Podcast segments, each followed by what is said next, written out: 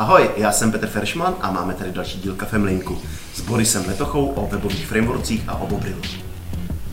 Ale jestli chceš, aby tě ta klávesnice psala, tak ji musíš zapojit.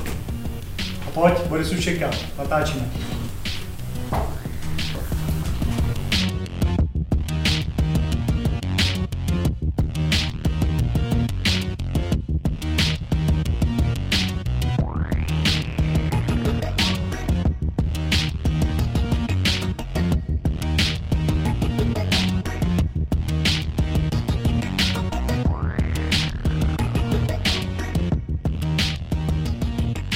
Tak do tohohle dílu jsme si pozvali Borise Letochu z Quadientu. Aha. Ahoj. Ahoj. A možná ještě na začátek, než, ho, než se představí a než bude moct nám povědět něco o sobě, tak bych rád uvedl takovou výzvu.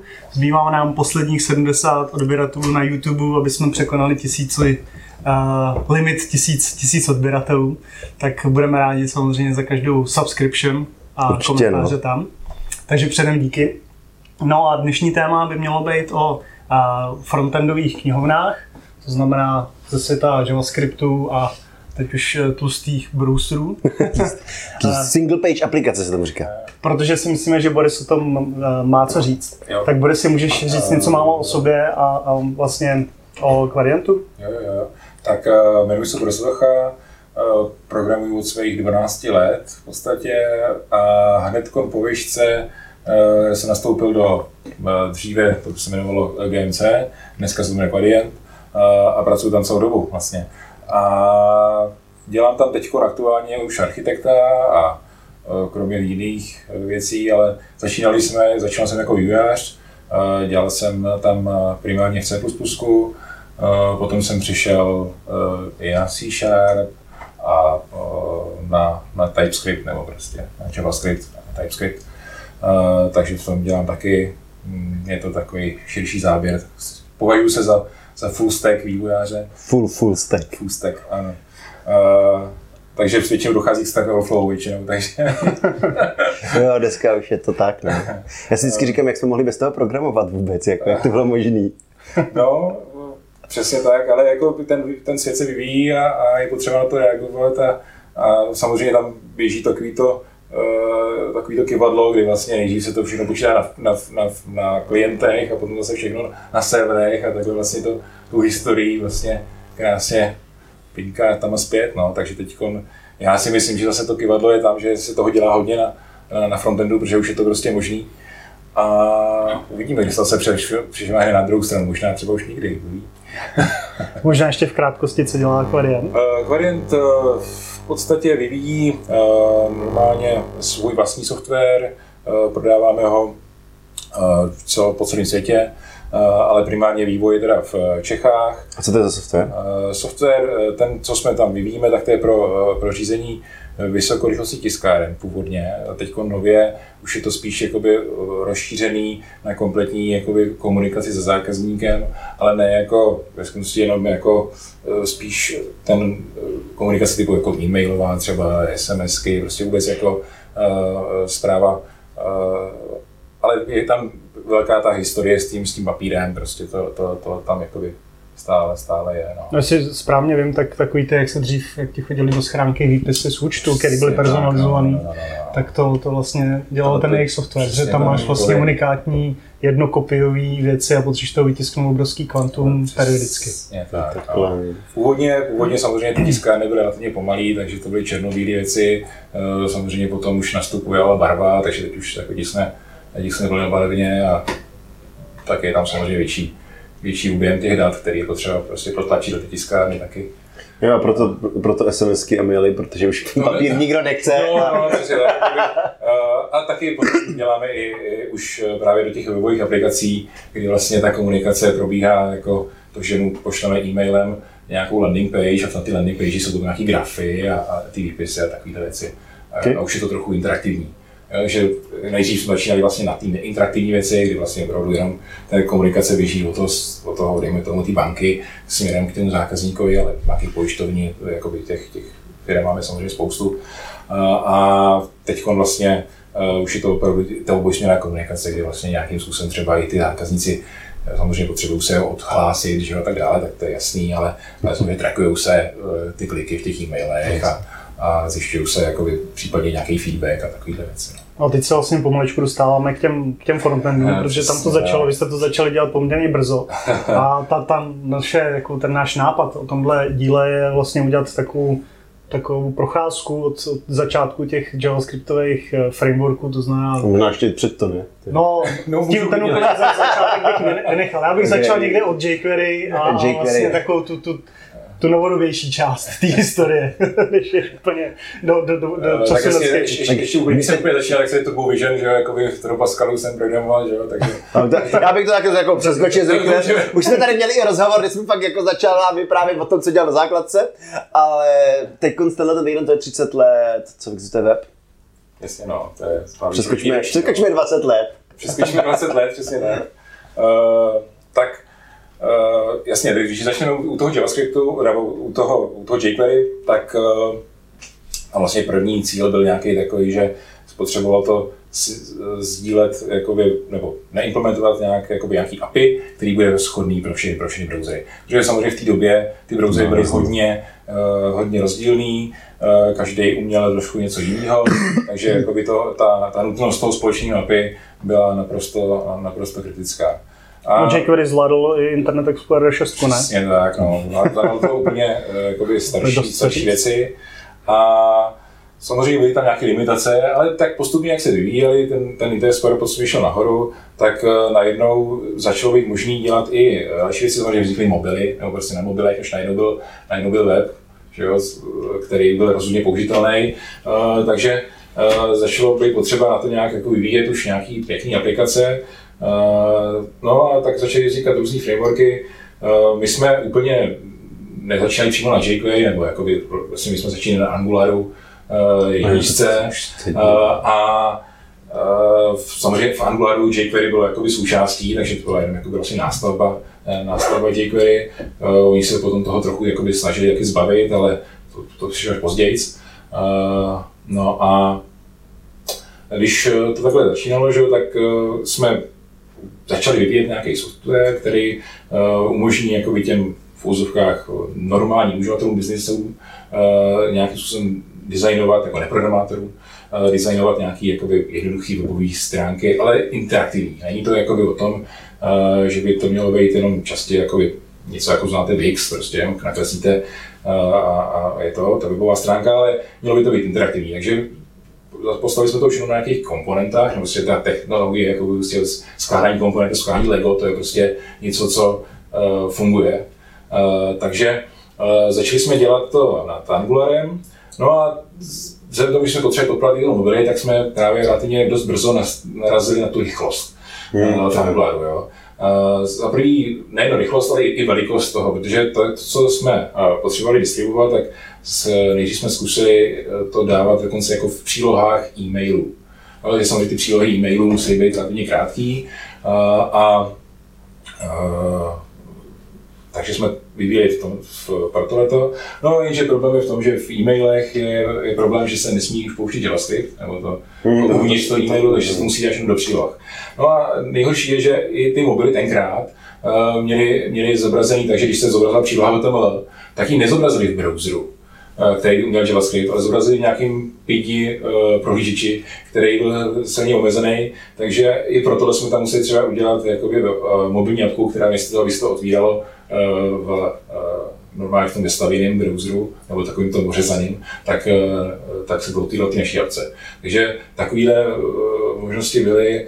Dneska spíš už se to řeší těma landing pagema, že opravdu ten mobil už má většinu připojení k internetu, takže prostě když si zobrazí ten web nebo ten e-mail, tak si něm kliknou prostě na, na, na link a tam si to dá tu webovku a tam mají potom dostupnou pěknou, pěknou webovku se vším všudy.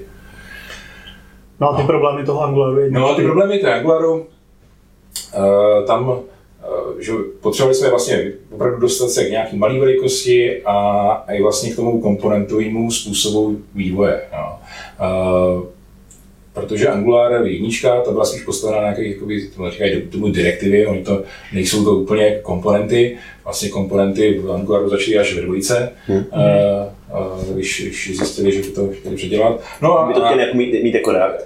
No, částečně jo, ono tam, můžeme se potom říct o nějakých rozdílech, ale, ale v té jedničce, když jsme vlastně komponovali tu webovou stránku, no to furt byla jakoby H T M L, jakoby webová stránka, která vlastně v sobě měla ty, ty direktivy jenom jakoby mm-hmm. v atributech, tak jak jsme tohle spojovali, tak za první ta stránka byla relativně velká, prostě když ty, když ty komponenty musely být obecný, jakože aby fungovaly v sobu, jak, ať tě spojíte jakýmkoliv způsobem, že? To je takový to uh, ideálně, když tam nejsou žádné limitace v tomhle tom, tak, uh, tak ta webovka byla prostě velká a navíc potom pomalá, protože uh, oni v Angularu jedničce byl právě dost nešťastně vyřešený ten problém detekce těch změn.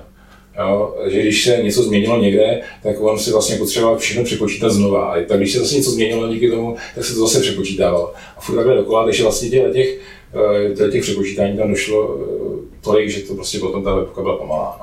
No, no a v té době vlastně se objevil React, jakoby další přišli s ním, přišli s ním ven. Samozřejmě ještě byly Ember a jako těch, těch, těch samozřejmě těch, on je to ještě dneska, ale dneska podle mě není v té první trojce, v té největší. No a tak jsme se podívali, no, ten, ten React už samozřejmě byl založený na komponentách, nebo prostě jakoby tlačil už ten komponentový přístup výrazně.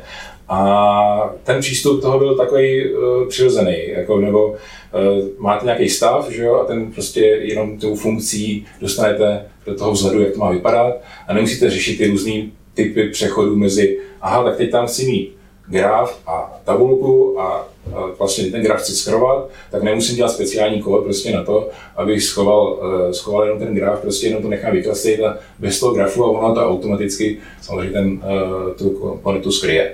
Takže tohleto bylo zajímavý ten koncept. No já jsem si chvilku s tím dělal doma, jako jestli bychom to mohli použít, no a, a v tu chvíli jsem začal teda si říkám, no tak to udělám ještě možná líp, protože potřebujeme to mít ještě menší, protože ten React v té době Uh, byl relativně jakoby umrlíček, jakože, nebo na tu dobu. No dneska byl prostě stejně velký relativně, ale už dneska už to nevadí. Uh, a, to je pravda.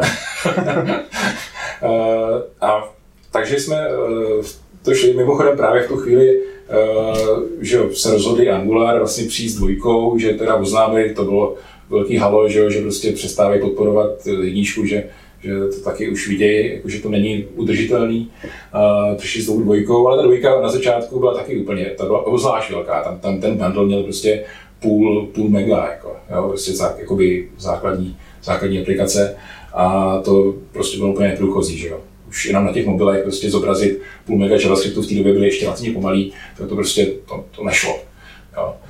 Uh, Mluvíte o komprimovaným nebo nekomprimovaným? Nekomprimovaným, jakoby, mm. no, no, no. Jako když to... No, spíš minifikovaný. Minifikovaný, no. Ale než bez komprese. Bez komprese, minifikovaný, no. Mm-hmm. no.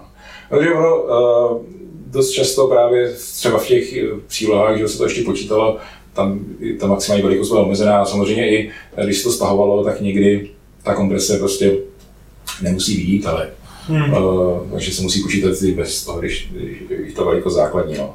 Ale jo, i, i ta komprese je důležitá. Problém je v tom, že většinou potom, po té minifikaci už ta, už ta komprese není vždycky už tak velká, že vlastně tím, že se zkrátí ty nějaký proměry té minifikaci, tak už tam není pořád něco zkracovat, ale uh, uh, zase záleží hodně na tom, jak se ten uh, framework napíše, jak je moc přívětivý právě k té minifikaci. To je taky hodně velký problém, když se použijou klasy, že jo, tak, tak většinou ty minifikátory dokážou minifikovat ty jména těch metod. Když jsou to obyčejné funkce, které jsou prostě na hlavním scopu, tak ty většinou modifikovat jsou, jdou a hlavně, hlavně i jednodušší se dá, dá zjistit, které jsou použití a které ne, takže takový dead-code elimination funguje perfektně. Takže hodně záleží na tom, jakým způsobem se ten framework napíše, jak moc objektově, když, když to prostě rozjedete objektově, tak, tak ta složitost toho, aby to potom bylo malý, aby tam bylo to, co se používá, je, je těžší, než, než když se napíše trošku funkcionálně. No, a, takže když jsme, když jsme takhle zjistili, jako, že jo, React, to by to vyšlo, já jsem v té době Zrovna ještě jsme stavili barák a chtěl jsem tam mít domácí automatizaci, takže, takže, takže jsem to napsal jako v Reactu, ale když jsem, když jsem viděl tam nějaké ty problémky, typu, že tam ne, dobře, nedobře to tam uh, updateovalo třeba in, in inputy jo, v některých případech. Prostě jako by některé ty on-change uh, hlášky prostě ne, ne, ne, nepřišly správně. Uh, jsem říkal, no tak tomu, to, to půjdu vylepšit, a takže jsem začal vyvíjet, uh, vyvíjet taky Bobril, což je framework, který, který jsem začal dělat. Ještě furt dneska existuje, ale prakticky se používá primárně jenom v Quadientu. Takže, takže jsme začali s tímhletím a je open sourceovaný, je open sourceovaný samozřejmě, no, má na GitHubu všechno. A povíme si potom, že to není jenom, jenom, jenom ten framework, ale je toho trochu víc kolem. Ale, takže začali jsme tam takhle a, a teď jsme zjistili, jo, tak to, to vypadalo dobře, tak to, tím komponenty jdou krásně psát a dá se to jen prostě spojovat a všechno, všechno vlastně funguje.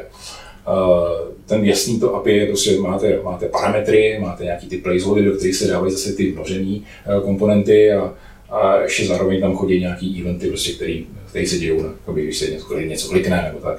Takže tohle ten základ jakoby, toho interfejsu je samozřejmě všude stejný, to jakoby, uh, není, není problém, ale, ale pomocí drag and dropu jsme prostě ukázali jakoby, umožnit uh, těm uživatelům ty webové stránky nějakým způsobem navrhovat všechny interaktivity. Hmm. Znamená, když si mohli jednoduše říct, jako, když se, když se klikne sem, tak, tak se ta proměna nastaví třeba na trhu a tím pádem, když tam bude nastavená variabilní visibilita něčeho, tak se to vlastně něco objeví, něco takového jednoduchého. Takže co jste převzali z toho? Z toho? No, z Reactu jsme převzali hlavně virtuální dom. a, a tam samozřejmě na začátku ta, ta, ta idea toho virtuálního domu byla perfektně nahypovaná, to všichni jako věděli, to, to je to rychlý. Ve skutečnosti se to až tak rychlý není, protože když si, když si uvědomíte, že vlastně já mám udělat nějakou akci a místo toho, abych ji rovnou udělal v reálném domu, tak ji nejdřív musím udělat jako v tom virtuálním a teprve potom ten React nebo prostě ten, ten, ten rekonciler toho virtuálního domu zjistí, aha, tady je rozdíl, tak ji teprve potom zapíšu do toho reálního domu. Takže samozřejmě není to určitě rychlejší, že byste to psali ručně přímo jako low level, ale uh, díky tomu, že vlastně uh, je ten, ten flow těch dat z toho stavu, z těch props a, a tak dále, prostě skrz tu jednu funkci do toho výstupu, tak to tak výrazně zjednodušuje uh, tu práci, ten vývoj, že, že to je zajímavý prostě použít. Takže jsme to uh, naimplementovali. Kromě toho mimochodem React má třeba zajímavou věc, že má virtualizované eventy, že vlastně nepoužívá přímo ty browserový uh, od browseru, ale, ale má, má je trochu předělaný. Jako, jako eventy input boxů? Ano, nebo event, jakýkoliv. Nebo jako komponent did mount a podobně? Uh, ty má, samozřejmě, Lifecycle má, tak to je jasný, to má vlastní, ale i myslím tím vůbec něco mají smooth a teda to okay, a, tam se... a to měla i jQuery, ne? Nějak pobalený do svých event.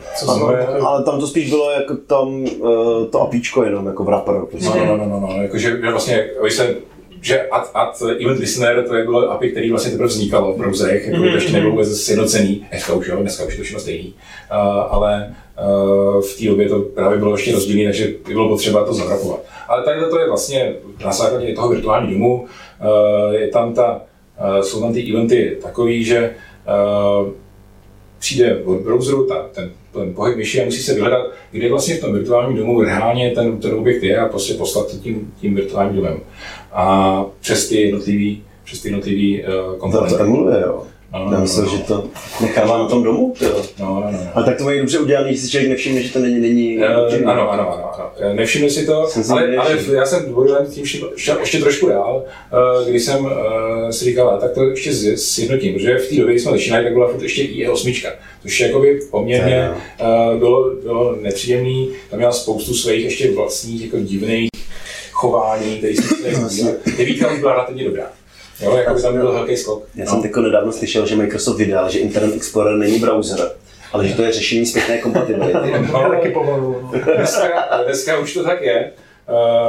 Uh, že uznáme to, že s tím Edgem, že už přichází na Chrome a tak dále, že se jakoby toho jednoho browseru zbavíme, jakoby, kde se musí testovat, ale bohužel i jedenáctka.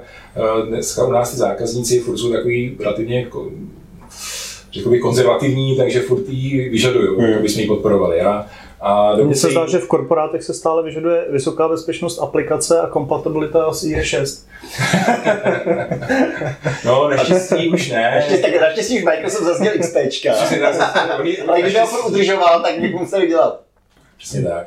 No a, a takže a v té době uh, už vlastně byly mobily a tam byly ty multidotyky, takže jsem si říkal, tak, tak by bylo dobré jako na, na emulovat ještě i třeba tohleto, takže uh, asi jednotit to. Uh, takže vlastně Bobril má jako emulaci uh, pointer eventů, což jsou jakoby uh, eventy, od, uh, co vymyslel Microsoft, ale dneska už je to standard, uh, ale uh, existuje druhá protikus, jakoby touch eventy. Takže ty, ty vlastně má Chrome a WebKit a tyhle ty, ty, ty. Takže vlastně Bobril tohleto zase v, tom, v rámci toho to sloučil a vlastně má jenom pointer eventy. Ty, jako, no, takže když, když chcete udělat multidotykovou obrazovku, jakoby multidotykovou jakoby přijímání toho, tak to není, není problém. Prostě je jedno, jestli použijete I Ečko, prostě funguje to tam stejně, správně, protože a nemusíte tam psát takový ten kód dvakrát, jo, nějakým způsobem. Takže takovýhle, takovýhle, takovýhle věci jsem se vyhrál. Právě to sjednocení těch browserů v té době ještě bylo hrozně důležitý. Dneska už, jak se to postupně tam React to neřešil, že jo? React to právě toto neřešil. Takže no, ještě bylo potřeba něco dalšího, co tohle to zakrylo. Co, co se používalo? Já si myslím, že to neřešili. Prostě oni jakoby nepotřebovali podporovat třeba multidotyky jakoby na, na Internet Exploreru, tak to prostě řekli, no tak to ne, nefunguje. No. Mm-hmm. No, tak, a nebo si to museli prostě uh, udělat sami. Vlastní čtenář doplní. Vlastně, přesně tak. A ten React ale nepřinesl jenom virtual D O M, ne? Ten, ten měl ještě i ten koncept těch, těch vlastně um, immutable stavů, ne? Kdy vlastně v těch krocích se počítají uh, ty změny. Přesně, ten, ten lifecycle. Přesně tak, ten, ten lifecycle taky, uh, ale jakoby primárně, primárně to bylo to o tom virtuální domu, nebo na to podle mě uchyt, nachytili no virtuální dom je super, virtuální dom je super. A oni, uh, právě že v dnešní době už, už, už to tak možná super úplně není, jako, že ty, ty, ta konkurence, ať už třeba právě Angular, tak ty právě přistupují už jakoby, k tomu domu bez, bez virtuálního domu a snaží se to právě kompilovat. Takže místo toho, aby to dělal jakoby ten browser, což právě na začátku to, to bylo, proto ten Angular byl tak velký dvojka, protože vlastně všechno parsovali ty, parsovali templatey, vlastně těch komponent až browseru, takže tam vlastně měli celý kompilátor vlastně.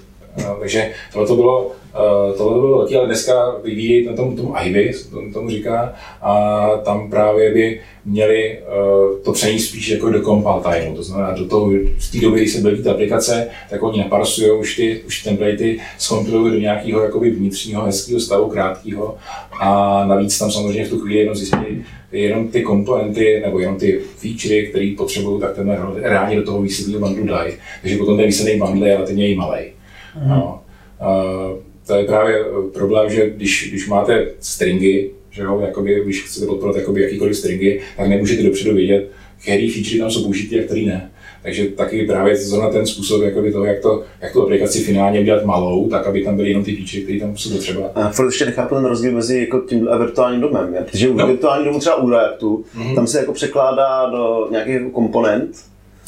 No, ty, ty, ty, ty, ty rozdíl je v tom, že ten React si vlastně v pozadí pamatuje veškerou tu hierarchii jakoby vlastně, na kopii. Virtuální dom. Jo, tento virtuální dom. A když se vykreslí ten nový virtuální dom, v každém, je to abstrakce taková, že vlastně v každém frameu se ideálně vykreslí ten, ten nebo vypočítá ten graf celý, jako tam sameček ještě jednou, porovná se a ty rozdíly se jenom prostě uloží a to potom ta nová verze Tý, toho stromečku se použije jako ta novej, nová základna na to další porovnávání v dalších framech. Takže tohle je, to je tohle, ale v těchto těch, těch frameworkcích se už dokáže právě to, že místo toho, aby se ten rozdíl dělal, tak on zjistí, aha, tak rozdíl je v této proměnné a ta je nabindovaná přesně na ten atribut toho, toho domu. Takže on může rovnit zjistit, místo toho, aby se to uh, udělal přes ten virtuální dom, tak se to rovnou zapíše do domu reálního. Jo, že prostě...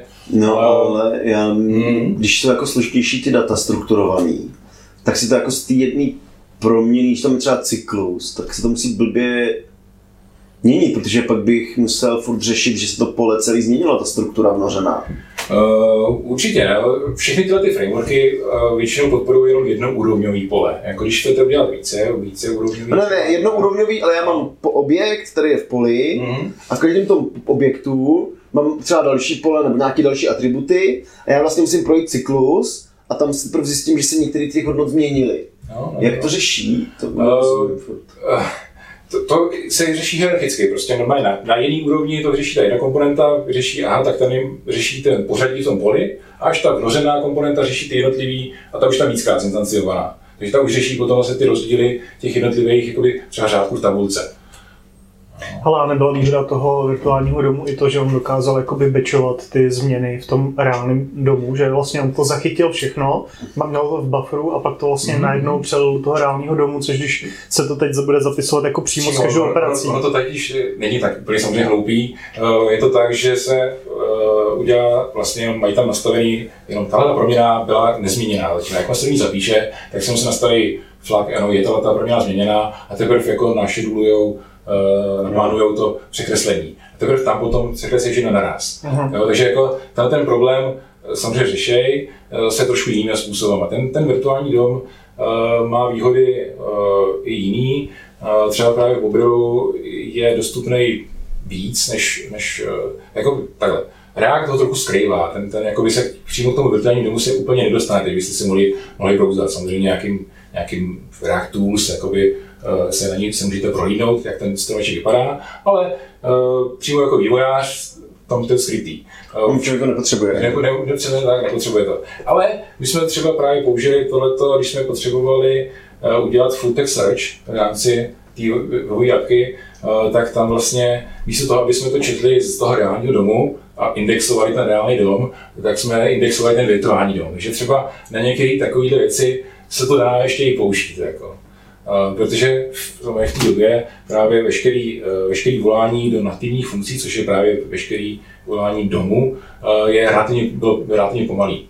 Protože uh, to potřebovalo přejít z toho stavu, já, teď, jsme, teď vykonáme JavaScript a teď jdeme do nějaké nativní funkce, takže samozřejmě v tu chvíli všechny parametry se musí nějakým způsobem uh, zkonvertovat tak, aby to se vzala ta nativní funkce v tom C++ nebo C. Že jo? Uh, takže to jednotlivé volání relativně pomalý. No a dneska už to není takový problém, ale uh, stále je tam ten problém s tím, že se nesmí prokládat zápisy a čtení z domu, protože Při, při čtení z domu většinou v těch operacích je potřeba spočítat layout, tak zjistit, jako kde, kde, která, kde který element je, jak je velký, za, zarapovat, zaformátovat text, to jsou všechno věci relativně složitý, obzvlášť když to podporuje všechno Unicode a, a všechny jazyky, tak to není žádná sranda. Různě jako v arabštině a tak dále, tam vznikají zajímavé věci. To, to spíš já znám z, tý, z toho papíru, kdy jsme asi taky potřebovali vysnout i takovýhle divoký jazyky a hodně rychle.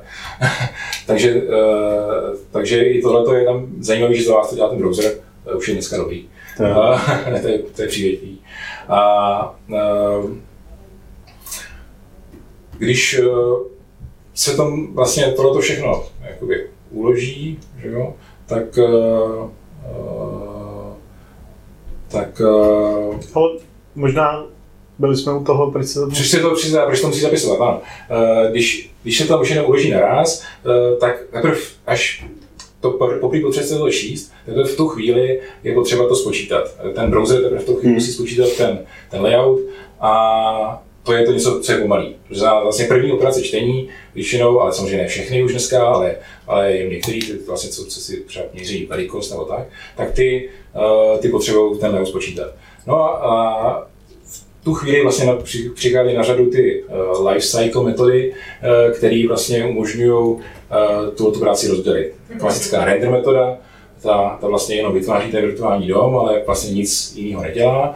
A poté, co ten React uh, nebo byl to jedno, je stejný, uh, tak uh, co, ten, co ten virtuální dům se změní, tak uh, a na, uh, nahraje se, nebo ty změny se reálně uloží do toho reálního domu, tak potom v tu chvíli se spustí ty další zajímavé lifecycle hooky, které vám umožňují vlastně z toho reálního domu něco přečíst a právě si zjistit třeba velikost nějakého objektu. Uh, klasicky se to používá, když máte třeba virtuální scroller, uh, tak, tak zobrazujete jenom tu část, co je vidět, ale zase nevíte, jak jsou ty části, které jsou vidět, jak jsou velký. Takže se dá právě tohleto dělat tak, že si to vykreslíte mimo stránku a co není vidět, ale právě v tom, tom druhém úku si to zjistíte, jak je to velký a potom už můžete krásně spočítat tu velikost toho scrollbaru, jak má být velká. To by to, hmm. to bylo dobře. No. Těžký tohleto. No to je přesně tak, to, to, jsou ty, to jsou ty advanced přístupy, protože i ten JavaScript, až je hodně rychlej, tak jakmile tam dostanete víc než tisíc přibližně řádků, tak už je to prostě pomalý, je to úplně jedno, jaká, jaký framework to je. Prostě. V přímém životě, pokud už v tom domu je prostě takový množství, množství řádků, tak jakmile jsou, ještě, když jsou hodně jednoduchý, tak ještě je deset tisíc. To zvládne, ale, ale jakmile jsou netriviálně, tak, tak, tak tisíc. A v tu chvíli najednou musí nastoupit ta virtualizace a dělat to trochu jinýma technikama. No. Mě by ještě zajímala jedna věc, a to je vlastně, tady se bavíme jako o tom JavaScriptovém frameworku, mm.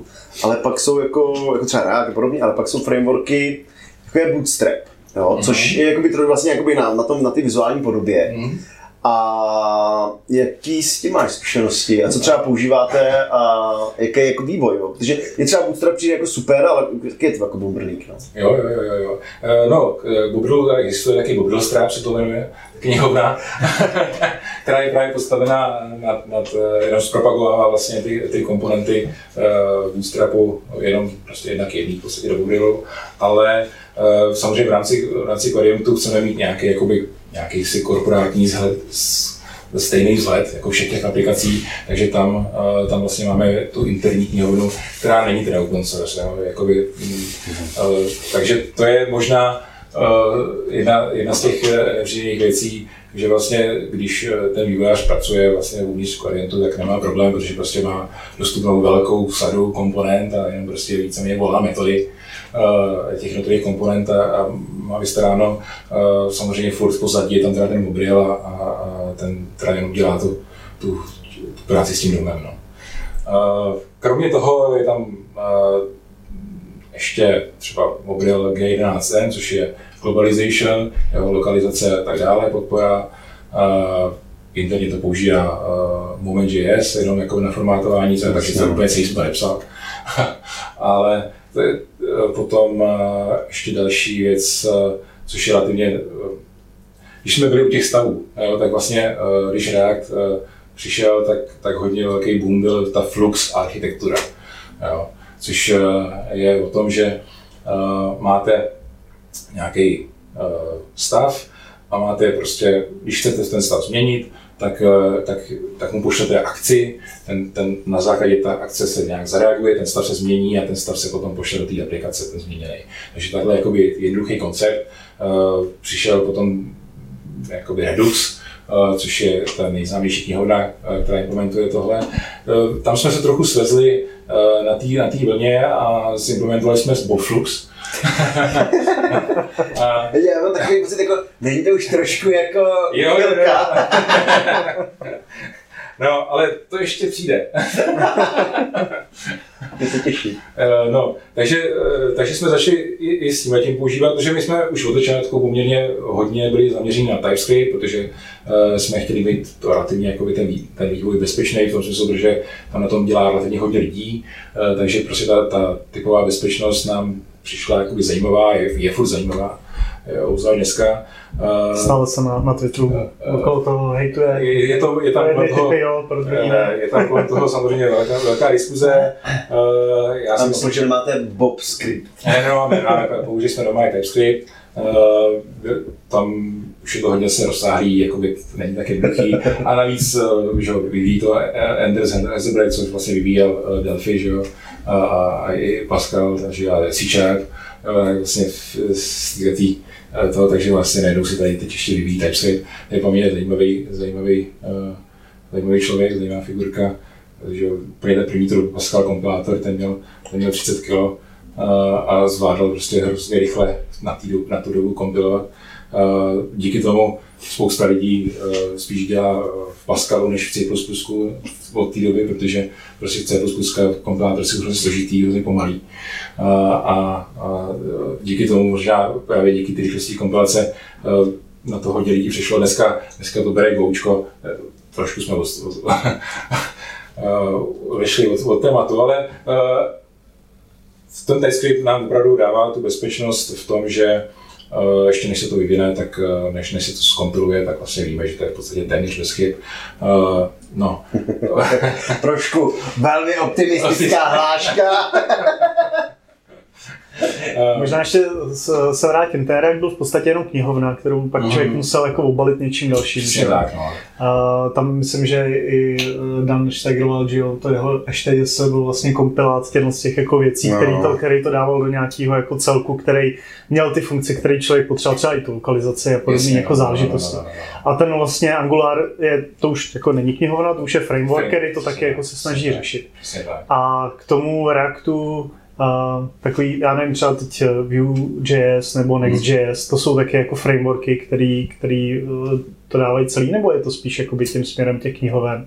A co přináší vůbec novýho oproti tomu Reactu, protože třeba zrovna no, letí tohle? Next.js je prostě nad Reactem, že? Takže to jakoby ani, ani není jakoby nezávislá knihovna, je to spíš o tom, že, že je tam potom celý ten aparát toho, včetně toho backendu, včetně, včetně toho frontendu a včetně toho buildovacího nástroje. Ty vlastně nějakým způsobem se píšou ty uh, stránky, dají se prostě jenom do adresářové struktury a vlastně potom se pustí ten build, tam to celý jakoby zbildí celou tu, celou tu apku. Ale, ale nejsou to... Uh, Takže on tě řeší, řeší no, ten backend, to znamená, tam Node.js, má to, to server-side rendering. Server-side rendering, přesně tak. Uh-huh. Na server-side rendering já mám názor, jako, že zatím jako pro ten typ aplikací, který děláme, jako není úplně potřeba. Uh, prakticky, pokud, se, pokud to samotný uh, JavaScript je relativně rozumně malej, tak uh, to poslat, poslat dvakrát, ve smyslu toho, že najdřív máte tu tenhle stránku už expandovanou, která má v sobě už rozvinutý všechny ty proměny a tak dále, tak, tak ten JavaScript samotný, který se dá právě dobře, dobře cacheovat, protože ten se prakticky moc často nemění, a tak je výhodnější stáhnout ten JSON potom z toho, z toho backendu a expandnout ho vlastně až tím frameworkem do toho plného H T M L. Rekodní stránka většinou je samozřejmě login stránka, tak to je úplně nezajímavá, takže většinou se jakoby neřeší a dá se to řešit uh, spíš code splittingem, lazy loadingem, prostě není potřeba na začátku loadovat uh, ten framework celý, uh, je možný, je možný prostě načíst jenom tu malou část do toho login stránku a poté, co se člověk zaloguje, tak teprve se může dočíst.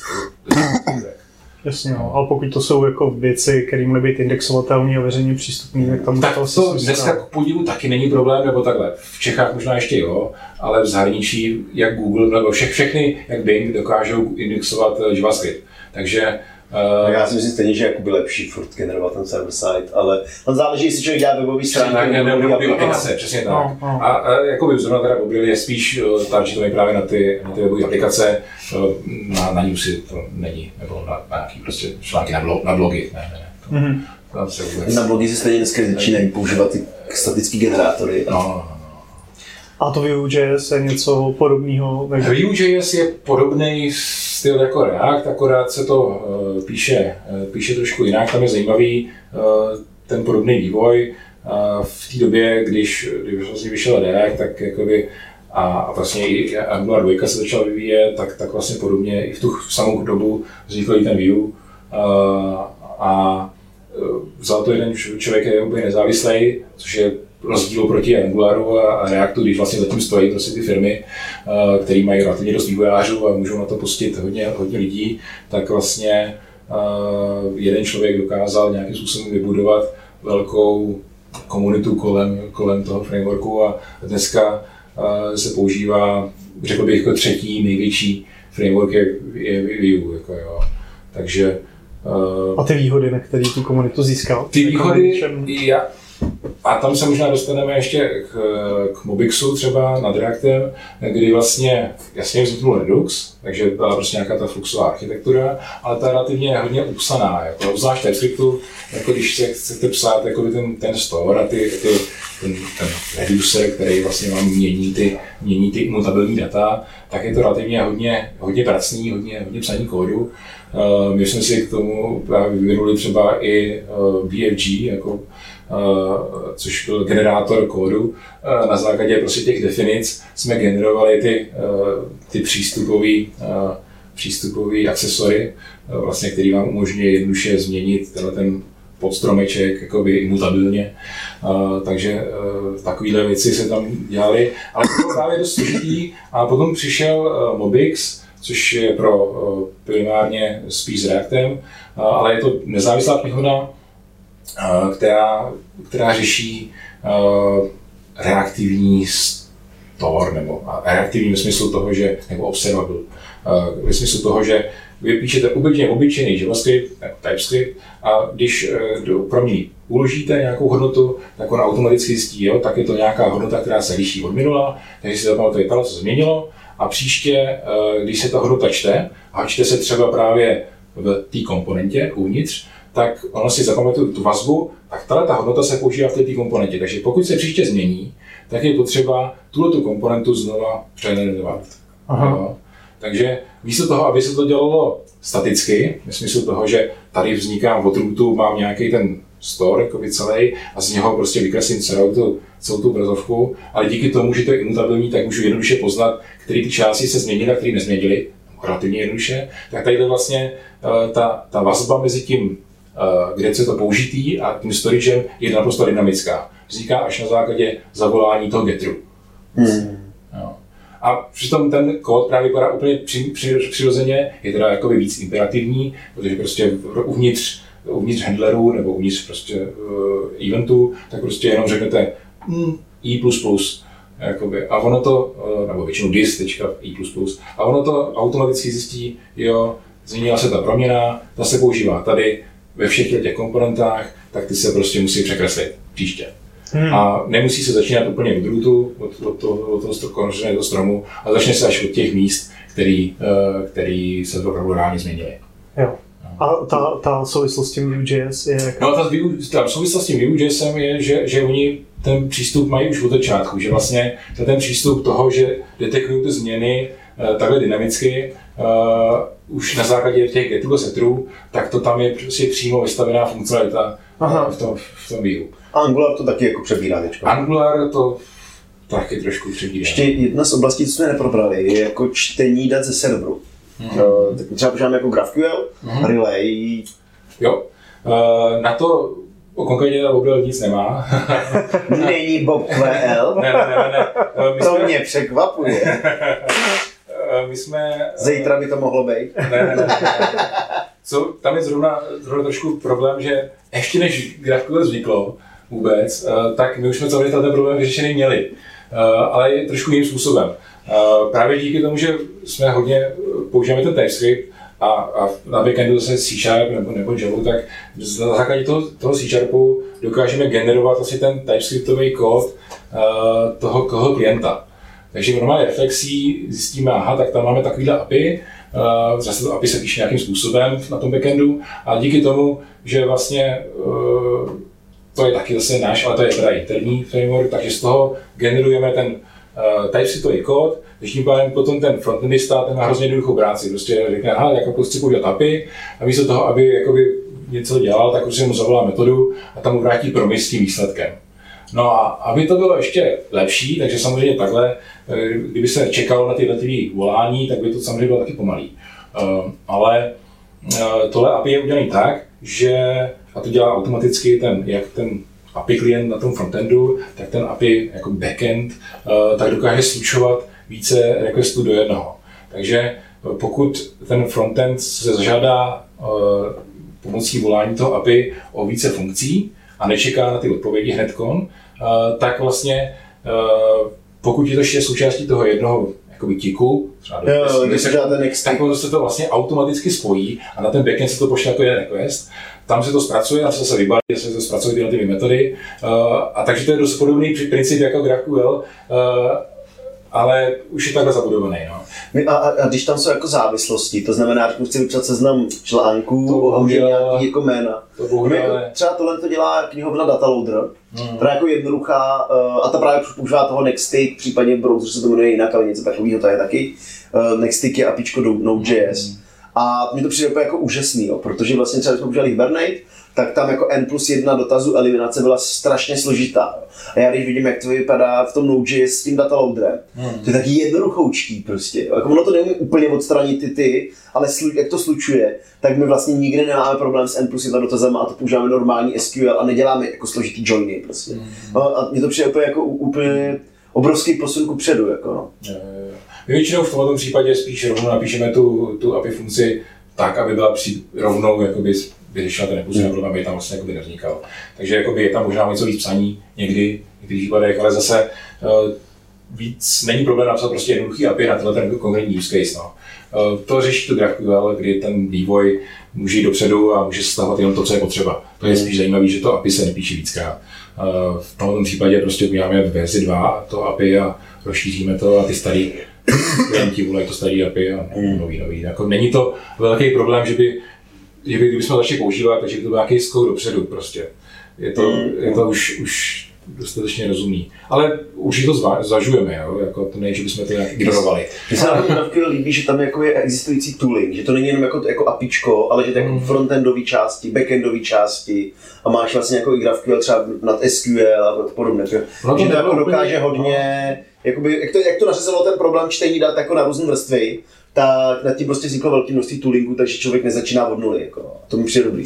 To samozřejmě mi chvilku trvalo, jako obzvlášť nad tím TypeScriptem, aby to bylo ještě ten výsledek jakoby, uh, TypeScript, tak není tak úplně jednoduchý. To, tohle vlastně tím, že to vygenerujeme to A P I pro obyčejné funkce, tak ty tam tam tam TypeScript je jakoby hrozně jednoduchá. Ten, hlavně uh, ten frontendista žádný nepíše, jakoby ten prostě už jenom to A P I používá, takže musí se dohodnout s tím backendistou, anebo je to full stack vývojář, který se napíše obojí, takže uh, uh, že není, není problém. No. Full, full stack. Tak jo, já už máme přece jenom nějakých no, čtyřicet minut nakroucaných, tak bych tenhle ten díl pomaličku směřoval ke konci. Možná tím, že ten Bobril je uh, open sourceový a ta komunita je zatím relativně malá, tak zkus si udělat reklamu a, a třeba to povede k nějakému navýšení komunity. No, uh, Bobril uh, má nějaký, uh, nějaký výhody, právě samozřejmě v benchmarkcích vychází dobře, rychleji a, a Výsledek, výsledek je hodně malej. Ten tooling kolem toho je taky dneska kompletní, ve smyslu s tím, že kromě toho, co jsem ještě neříkal, tak je ještě Bobril build. Ten je vlastně, kromě, vlastně je, je, existuje webpack, že jo? A já jsem mám proti kusy ten Bobril build a ten vlastně řeší dohromady nejen spouští toho TypeScript kompilátoru optimálně, tak aby vlastně, když se něco jenom malého změní, tak aby se překompila jenom ta malá část a, a zverifikovala typy, tak, tak vlastně řeší i potom tu lokalizaci, to extrahování těch automatických těch stringů lokalizačních a tak dále. Takže jako ten, ten, ten tooling kolem toho je takový komplexní a kompletní ve smyslu toho, že když přijde do toho světa, tak už jako nemusíte úplně z něho vycházet ven, prostě, prostě s ním zůstanete a většinou vám všechno by mělo stačit. No. Řešíte ten problém, že nemáte, jo, použiju tohle nebo použiju tohle, to, to je u Reactu nebo vůbec u Angularu třeba už potom větší problém, že vlastně se musíte rozhodnout, je, je mraky knihoven a teď kterou z nich vlastně, která je z nich ta dobrá. Jo, tak u Liu možná ten problém zatím nemáte. Jedna možnost. Ne, ale jako ten, ten výběr je jako vždycky hrozný a pak člověk používá jako mega knihovnu. A jako ten Node.js je jako, jako vtipný v tomhle. Přesně jako. Tak. No. Člověk dá M P M install a stáhne se mu tyho sto padesát mega jako. A kdyby sto padesát, půl giga jako je schopný to stáhnout. No. To... Jako create React a když se vytvoří první, tak tam má opravdu sto padesát mega ten modul se. Jako Hello World, jako. Jo, jo, jo. No, takže, tak my už asi máme Hello World. My už jsme krap je ještě jako dobrý, že bychom s dativery začínali v době, kdy krap nebyl. Hmm. Takže bychom jako vycházeli z S T, ale to bylo hrozný. Jako, to bylo, jako, aby člověk udělal jako Hello World, tak musel dělat jejich kravin prostě. Jako. No, to mě všechno úplně uchyl, ten krap to hodně jako zlepšil. A, a dneska, dneska se to taky už, už hodně zlepšilo, jako, že, že ty ostatní frameworky už jako do, dobíhají a Bobril no je přesně tak a není, není, není už tam tolik problémů. To, že, to, že bylo hrozně jednoduché začít nový, nový projekt a vyvíjet a, a to, to už dneska je taky ve všech ostatních frameworkách. A třeba i Angular, ten se na to hodně zakládá. Ten to má jako jeden z těch velkých tří bodů, prostě máte ten tooling. Jako. Takže zrovna i, i, i ten Bobril v tomto smyslu si na tom zakládá. Aby ten a kolik dneska požívá firem Bobril? v podstatě prakticky to je Quadient. Ono, co si če mimo, mimo, tak jsou sem tam nějaký jednoduchý, jakoby, to není, není to nějaký firmy vysloveně, že by to to, to tak známý. Což je ten jsem... víte syndromem not invented here. Jsem, no, ano, to může potom přejít jako do té... No, to už je promo na, na druhý díl. Já, jako... Protože jsem zavětřil podobným směrem. Já, jako... Nejlepší, nejdůležitější dělá framework. To bylo ještě hezký s lidma z Unicornu, ne? Si to povídat mm. o frameworkcích. Zdravím lidi z Unicornu. Tak jo, tak já bych tenhle ten díl už pomaličku teda ukončil. Tak díky. Borisi, díky, díky moc. A ještě se uvidíme s Borisem v příštím díle. Tam si budeme opravdu povídat o Not Invented. Bude zajímavý. Ahoj. Ahoj. Je ahoj. Je ahoj, jsem Petr Feršman z Lativery a máme tady další díl Kafemlinku. Opět, no, opět ne, do první díl. Je ahoj, máme tady další díl Kafemlinku. Tak se nepřijde.